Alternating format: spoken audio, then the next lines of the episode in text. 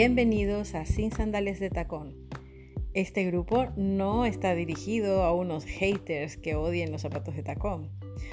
Todo lo contrario, está dirigido para todas las personas que quieran ser auténticas, que estén buscando su ser interno, que estén en un momento de evolución para analizar esas cosas que nos han enseñado culturalmente y darles un poco la vuelta.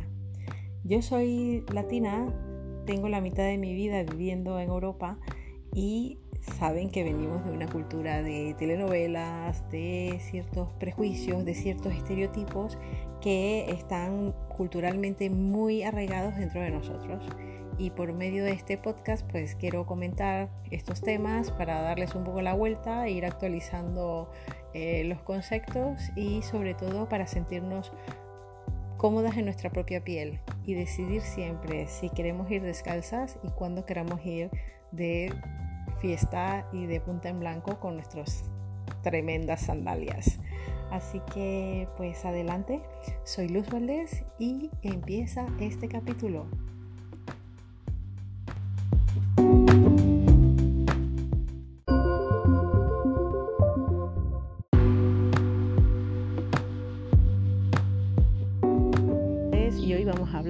De la procrastinación.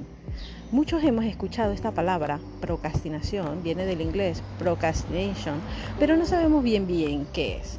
Pero yo te voy a asegurar que aunque no sepas qué significa procrastinación, seguramente procrastinas muchísimo. y yo la primera. Pues procrastinación es el paso siguiente a soñar despierto quiero hacer esto, quiero emprender este negocio, voy a hacer esta dieta, eh, voy a empezar a correr, ves mallas para correr en internet, te las compras y luego pues llega el momento de la verdad y tienes que salir a correr. Ah, pero es que hace mucho calor, es que yo no puedo porque estoy muy pesado, ah, pero es que si es muy temprano voy a despertar a mi pareja y en fin, comenzamos a poner excusas para no hacer nada. Es el clásico de las películas americanas del escritor que mira la hoja en blanco y comienza, hola mundo, tres puntos, ¿cómo están? Y ahí se queda mirando la página un día, horas, y es algo que hacemos muchísimo en nuestro trabajo. Y hoy tengo un claro ejemplo de cómo evitar la procrastinación.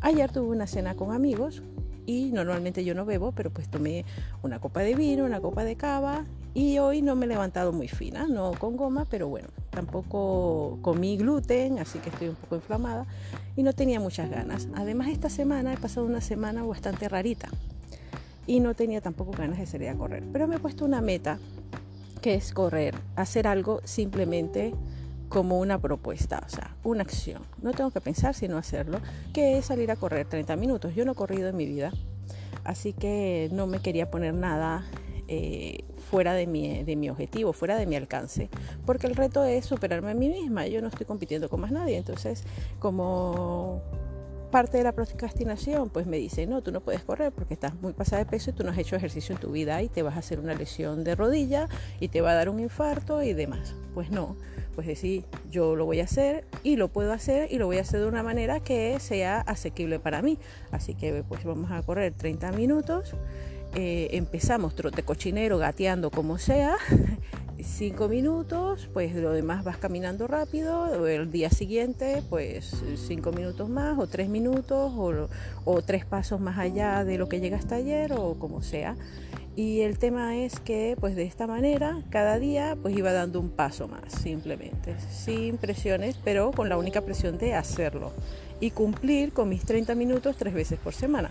Esta semana que he tenido tan rara, pues había salido solo el lunes, entonces salí ayer y me di cuenta de que si salía hoy domingo también podía cumplir mi objetivo de tres veces por semana 30 minutos y no me ha ido nada mal. El tema es que hoy lo he hecho, pero he ido un poco más lenta, pero he salido de todas maneras, es lo que quiero decirte. Así que, pues, correr. Lo primero es evaluar, aceptar. Mira, hoy no me siento bien. ¿Vale? Segundo paso, pues aceptarlo. hoy no me siento bien, pero el segundo paso es voy a seguir mi rutina, acción. Acción. El primer paso, pues me observo, realizo, no estoy bien, pero tengo que eh, cumplir con mi compromiso, que es el segundo paso, que es salir y hacerlo.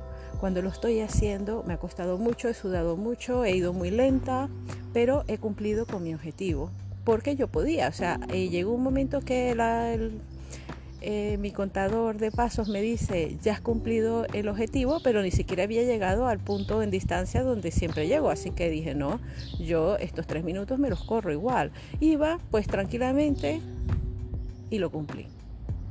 Y el cuarto paso, pues mira, evaluar y decir, lo he hecho y sentirte satisfecho. Si no lo has hecho también, no importa, porque al menos saliste y cumpliste con tu objetivo y has cumplido algo para ti mismo. Así que ponte metas pequeñas, cosas sencillas que puedes hacer, pero simplemente cumplirlas. Porque de pasito a pasito se hacen grandes cosas, como las hormigas. De granito a granito hacemos un castillo. Y agrego en resumen. Uno, tener un objetivo, una meta, lo que sea. Dos, aceptarte. Aceptar que hoy no estás fino, aceptar que no estás súper energético. Paso 3. Acción. A pesar de, a pesar de, cumple con tu objetivo. Da igual como estés, tú a pesar de, lo haces. Pones toda la energía que puedas, lo cumples y al final evalúas y te darás cuenta que has llegado mucho más lejos de lo que pensabas. Puedes estar orgulloso de lo que hiciste, aunque sea poco, pero lo has hecho. Y te darás cuenta de que vas creando unos hábitos y vas cambiando tu mente, vas reprogramando tu mente, vas reprogramando tus acciones,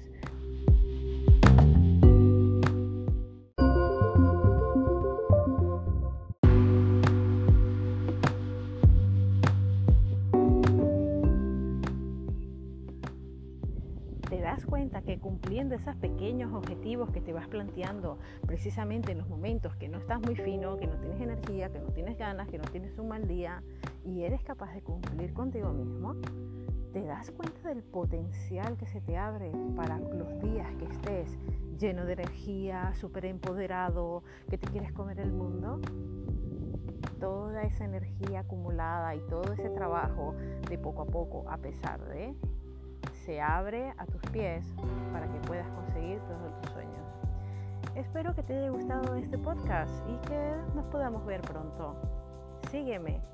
Ha sido un placer hablar contigo y conmigo misma. Adiós.